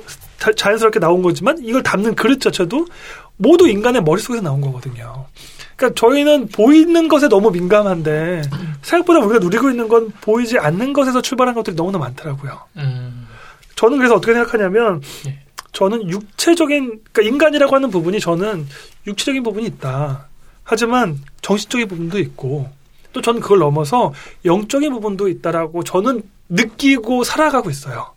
그게 예를 들면 그러면 어떻게 그럼 그걸 알 수 있냐라고 보면 그러니까 사람마다 근데 아까 얘기했던 것처럼 본질로 들어가면 취업도 똑같은 얘기인데 갖고 있는 게 다 달라요. 어떤 사람은 육체적인 부분들이 되게 잘 발달돼 있고 나머지 부분들이 되게 약하게 돼 있죠. 그래서 예를 들면 운동선수라든지 아니면 어떤 부분은 예를 들면 되게 뭐 그런 여러 가지 것들이 발달, 그러니까 육체적인 것들이 발달되는, 이렇게 먹는 것에서 발달할 수도 있고, 아니면 어떤 성적 욕구가 되게 강한 사람들이 있는 것처럼, 이렇게 육체적인 욕구가 발달되는 경우도 있고, 어떤 사람은 정신적인 욕구, 예를 들면 학자 같은 사람들은 공부하는 걸 너무 재밌어 하고 좋아하는 거예요.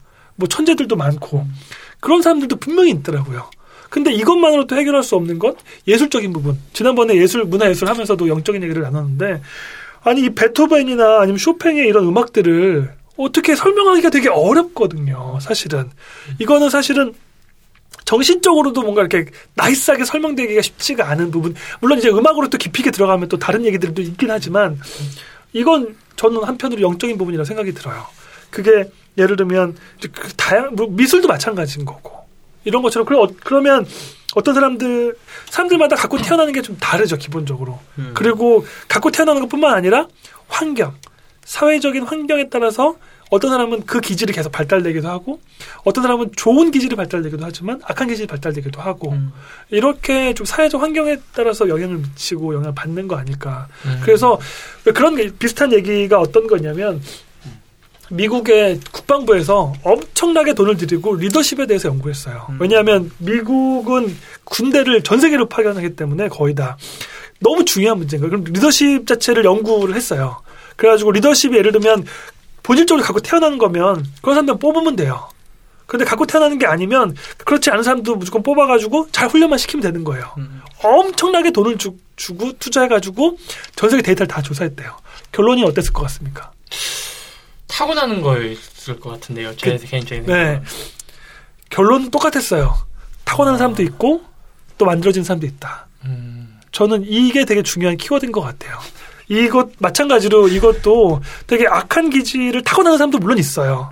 하지만 그렇지 않게 그걸 이렇게 억제되는 환경이 되는 경우도 있고 또 원래 아, 그렇진 않지만 만들어지는 경우도 있고 이렇게 리더십을 단순히 얘기를 들었지만 정답은 없더라고요. 음. 타고나는 것도 있고 만들어지는 것도 있고 이 정도로 제가 설명을 할 수 있을 것 같습니다. 약간 좀 모, 어, 모호한데, 네.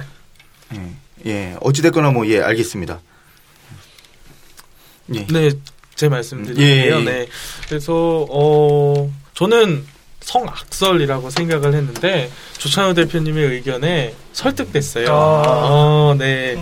근데 인간이 태어날 딱 그 자체, 딱 태어났을 그 당시에는 착하지 않을까? 네. 라는 고민을 해봐요. 그런데 한국 사회도 그렇고 외국 사회도 마찬가지일 거예요. 자라나는 환경에 있어서 악해질 수밖에 없지 않을까? 음. 예를 들어 경쟁을 하니까 아 경쟁이 아니어도 됩니다. 심지어 밥을 먹는데 어, 부모가 너 왜 밥 안 먹어? 너 먹지 마.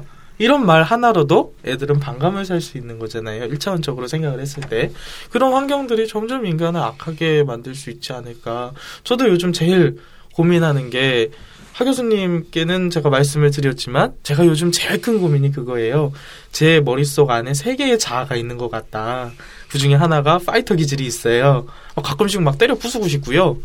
욕하고 싶고 막 이런 게 있고 두 번째가 남들 앞에서 웃어야 될 것 같은 우리 스터디 진행할 때네 웃게 남들을 네 네. 저 가면 이런 이미지 아니잖아요 사실 네. 가볍고 네 웃고 막 이렇게 그렇게 살아야 되나 외향적인 영업 마인드 그런데 원래 진짜 제 모습은 사람 많은 거 되게 싫어하고요. 조용한 거 좋아하고 소심하고 소극적인 게 진짜 제 모습이거든요.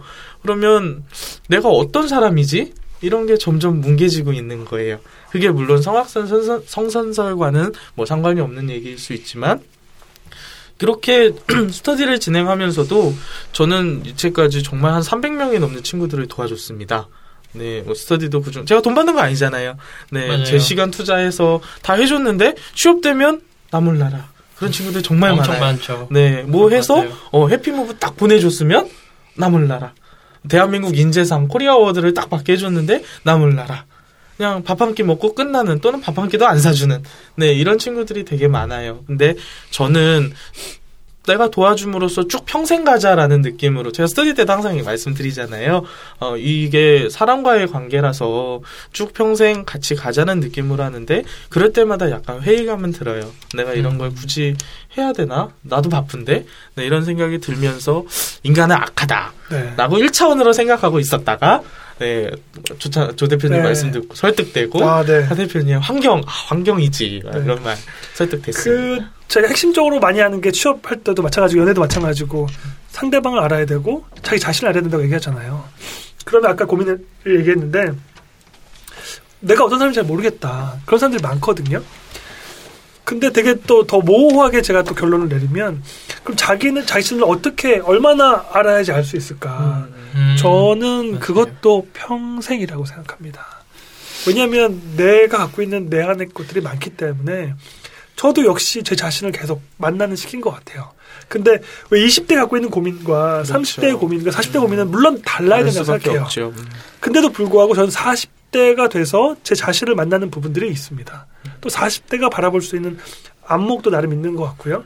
또 그것이 갖고 누릴 수 있는 것도 있고 또 마찬가지로 20대가 아니기 때문에 못하는 것도 분명히 있어요. 이런 것처럼 자기 자신을 만나는 것들은 끊임없는 그 과정 속에서 그래서 여러 가지 또 삶을 살다 보면서 배우는 것 중에 하나는 뭐냐면 굴곡이 있더라고요. 그렇죠. 좋을 때와 안 좋을 때와 힘들 때와 행복할 때와 이런 것들을 조금씩 배우는 것 같아요. 음. 그때마다 또 우리가 보게 되는 관점이 너무 달라지지 않을까. 네. 약간 취업 얘기도 올라오고. 네. 근데 인사 담당자들이 요구를 한 건지 아니면 기업에서 요구를 한 건지 모르겠지만 거의 대부분의 기업에서 당신의 인생을 살면서 성공했던 경험이나 실패했던 경험을 써라라고 요구를 해요. 네. 그런데 99%의 친구들이 난 실패해본 경험도 없고 성공해본 적도 없는데 이걸 어떻게 써야 되나라고 굉장히 고민을 많이 하거든요. 우리 스터디 때도 맨날 얘기하는 예. 게 그거. 아, 진짜 좋은 진짜 얘기입니다. 많습니다. 아. 난, 예, 이- 아니, 기껏 해봤자 25살, 20대 중반인데, 뭐, 실패했으면 얼마나 실패를 했겠어요. 그래봤자 대부분 음. 대학 네, 대학 진학할 때, 그때. 막 이런 거지. 음. 근데 그거 쓰면 떨어질 거거든요. 음. 그거에 대해서 어떻게 써야 될까? 라는 고민을 저도 항상 가지고 있습니다.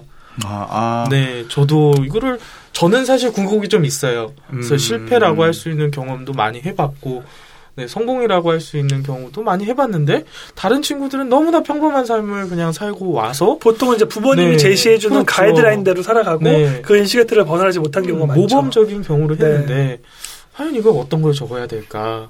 라, 이렇기 때문에 소설을 적을 수밖에 없구나, 진짜. 네. 아. 왜 자소설인지 알겠다. 음. 자소설. 네, 자소설. 네. 네. 쓰긴 해야 되겠고, 근데 거기다가 대고, 저는 실패한 경험이 없습니다. 어, 저는 이렇게 이렇게 살아왔기 때문에. 그럼 얘- 안, 안 가겠다는 예, 거죠 거기. 아. 네, 인사 담당도 이 새끼 뭐야 이러고 그냥 네. 갖다 버리거든요. 그렇죠. 음. 이것 때문에 소설. 저는 음. 이 부분에 있어서 그 그래서 사실은 취업은 계속 뭔가 자신을 찾아가는 그 과정이 필요하다고 생각하는 거예요. 그래서 어떻게 보면 그런 성공과 실패가 없다면 그러면 사실은 만들어야 되는 게 맞고요. 사실은 만드는 음. 필요가 있는 게 뭐냐면 몰라요. 그, 그 사실 인사 담당자가 또 확인하고 싶은 건 너가 정말 본질적으로 여기에 들어오고 싶은 것들을 증명해 봐거든요. 왜냐하면 들어와도 뽑아 힘들게 뽑아놨는데 이직해 버리면 교육시키고 알려주고 막 그렇죠. 했는데 교육시켜 이직해버리면 붕치니까 너가. 얼마나 이거에 관심 있는지를 좀 점검하고 싶어. 이게 또 강할 거라고 생각해요. 네. 그러면 내가 맞는지 안 맞는지를 내 스스로 또 판단해야 되는 거니까 그건 사실은 회사의 입장에서 필요한 것뿐만 아니라 나를 위해서 필요할 수 있는 일이라고 생각해요. 음, 그럼 그럼 그걸 알려면 성공이든 실패든 해봐야죠. 그 다시 말하면 시도해봐야죠. 무엇이든 맞습니다. 자기 하고 싶은 것들을 시도해봐야죠. 그래서 성공이 될 수도 있고 실패가 될 수 있지만 그런 것들을 경험을 하고 도전해 보는 것. 네. 그래서 제가 그런 부분들이 되게 필요할 것 같습니다. 네, 너무 가이드에 박힌 남들. 어우, 생활하는 나갔다 왔더니 철학에서 갑자기 또 이렇게 바뀌어져 있어서. 네. 그러네요. 예, 잠깐 동안 네, 제가 근데 네. 아 어떻게 그 오늘 궁금증도 갖고 오셨고 또 취업에 대한 고민도 갖고 오셨는데 많이 해결되셨나요? 일단 취업에 관련된 건 너무 좋은 말씀을 많이 해주셔가지고 앞으로 좀 청사진을 짜는데 도움이 너무 많이 아, 될것 같고요. 네. 이것뿐만 저뿐만 아니라 이걸 듣는 분들도 그럴 것 같아요. 네. 그리고 아. 이 두 번째 이제 좀 철학적인 질문들에 네. 관해서는 제가 좀 그런 생각을 했었던 것 같아요. 저도 이제 주입식 교육을 주로 받고 살아왔으니까 물론 네. 미국에서 유학을 한 경험이 있긴 해도 뭔가 답을 꼭 내야 한다는 강박관념을 너무 가지고. 살아왔던 것 같아요. 네. 좀 그런 강박관념을 버리는 것부터가 어떻게 보면 네, 이건 질문이라기보다는 그냥 평생 안고 가야 할 숙제 네 맞습니다. 그리고 그냥 나의 길이라는 생각 관념의 전환부터가 저에게 필요하다는 느낌이 드네요. 네. 아, 굉장히 그 이런 생각을 좀 한번 해봅니다. 아, 많은 친구들을 만나기도 하고, 어, 저희도 뭐 지금, 아, 이제, 저희 지금 멘토 지금 구성단이 20대, 30대, 40대예요, 진짜. 그러다 보니까, 어, 저도 이제 지금 한 30대 이제 거의 이제 제가 이제 중간 역할을 하고 있는데, 만나면서 오늘 오신 분이 또 이 과가 네네. 상담 쪽이라서 그런지, 심리, 심리, 심리. 쪽이라서 그런지, 내면 아, 굉장히 좀 성숙하다라는 느낌은 되게 많이 그렇죠. 받아요. 제가, 에, 아니, 좀 뭐 수많은 친구들을 만나서 우리가 뭐 이렇게 그 본인 또 또래의 친구들을 어, 작년에도 우리 뭐 하 교수님도 그렇겠지만 굉장히 많은 친구들을 만났어요. 그래갖고 case by case로 오는 질문들이나 또 우리가 답해주는 것들이나 이렇게 했는데 아 본인 자체가 아 제가 볼 때는 본인 지금 이제 갖고 있는 그 또래 아이 그 이제 지금 고- 같이 고민하는 게 어, 제가 볼 때는 되게 심도가 있어요. 그런 거 보니까 아, 본인 인생을 되게 멋지게 살아가지 않을까라는 생각을 합니다. 왜냐하면 생각을 그만큼 한다라는 것 자체에서부터 거기서부터 전 시작이라고 생각을 하거든요. 사실 그럼요. 많은 사람들이 어, 나는 이게 문제야라고 얘기를 하지만 자기가 뭐가 문제인지 잘 몰라요. 그리고 네네. 그렇게까지 깊이 생각 안 하거든요. 근데 이미 거- 그 자체를 생각하고 있다라는 것 자체가 저는 진짜 위기는 진짜 위기인 걸 모를 때 위기인 것처럼 고민도 네. 마찬가지예요. 자기가 생각하지 않을 때 그게 위기고 고민이거든요, 사실. 근데 네네네, 맞습니다. 그거를 이미 자기가 알고 있고 왜냐하면 뭐 세상 사실 끝날 때까지 네. 저희가 공부하고 고민을 해결해 음. 나가는 거 아니겠습니까? 그런 거 보면 어 지금 오늘 오신 뭐 게스트 분께서는 어 문제 해결 능력이 충분히 성장해서 본인이 이제 자기가 자립하고 독립할 수 있을 만큼 네. 가질 수 있을 거라고 저는 확신을 어떻게 합니다. 보면 중요한 또 시점에 있으신 것 같아요. 예. 말씀하셨던 문제 해결 능력이 사실은 서양에서 얘기하는 교육의 핵심적인 내용이거든요. 예, 맞습니다. 네, 왜냐하면 인생은 답이 없는 게 훨씬 더 많다라는 것들을 고등교육에서 다 강조하는 건데 음. 한국은 너무 있는 방식대로 요구하는 부분이 많아서 그래서 사실은 제가 취업을 저격을 취업 저격을 준비하면서도 가졌던 질문은 음. 가셨던 고민처럼 행복에 대한 것이었어요. 근데 핵심적으로 또 철학적인 질문이 나왔으니까 취업하면 행복할까? 아니던데. 연애 그 연애하면 행복할까? 아니던데. 결혼 결혼하면 행복할까? 아니던데. 이런 부분들에 대한 접근이 또 본질적으로 아. 저희가 또 가져가야 되는 질문이라고 마지막에 되게 생각합니다. 좋으시네. 사실 네. 맞아요. 왜냐하면 그게 끝인 것 같지만 네. 저도 진짜 동감하는 게 네. 취업한다고 끝 아니잖아요. 거기서부터 또 시작인 거고. 맞아요. 결혼하면 행복하지만 그 이혼에 그 고통이 또 맞아요. 따라요. 맞아요. 그. 그걸 뭐 어차피 다 똑같더라고요. 애 낳으면 사실은. 행복하지만 엄청난 고통이 따라요. 제가 그걸 누리고 있거든요. 아, 그거는, 네. 아, 저도, 네. 예, 지금 뭐 많이 하고 있어요. 네. 예, 고통이. 그러니까 이쁜데, 아, 신이 똑같이 고통을 주셨다. 맞아요. 그래서 위대한 이름이 어머니다. 뭐 이런 것처럼, 네. 아, 하여간 어찌 됐거나 뭐 그런 것들이 같이 있습니다. 아, 이건 마지막에는 제가 네. 우리 하 교수님이 한 걸 동감합니다. 저도 네. 저는 20대거든요. 네. 많은 분들이 제 나이를 들으면 깜짝 깜짝 놀라요. 그런데 어찌 됐건 20대로서 20대 분들에게 같은 음. 또래들에게 말씀드리고 싶은 거는 제발 그 답을 정하고 답을 원하지 말아라는 것 같아요. 우리들은 사실 그런 세상에서 살았어요. 이거 아니면 안 돼. 네, 이게 답이야. 음, 음. 라고 지침되어져 있는 생활에서 살다 보니까 내가 어떤 힘든 일이 있을 때 나한테 가이드가 필요하고 솔루션이 필요하고 이렇게 이렇게 해라는 방향성을 잡아줄 사람을 항상 의존하고 그런 사람의 말을 들으려고 노력을 합니다. 그런데 사람, 아, 뭐, 저도 산지 얼마 안 되지만, 999몇 가지 걸다 보니까 그렇게 또 솔루션들이 확실하지 않은 것들이 많더라고요. 네. 그럴 때는 내 자신의 생각이 솔루션이 되게 만드는 것이 가장 좋지 않을까. 20대로서 네. 아주 가벼운 답변. 네. 오늘 그런 의미에서. 청년 여러분 행복하십시오로 마무리하겠습니다. 아, 좋습니다. 청년 예. 여러분 아, 행복하십시오. 80대 같아. 네, 마지막에. 네, 아, 고맙습니다. 아, 하나, 둘, 셋, 네. 청년 여러분, 행복하세요! 예, 감사합니다. 네. 수고하셨습니다. 수고하셨습니다. Thank you.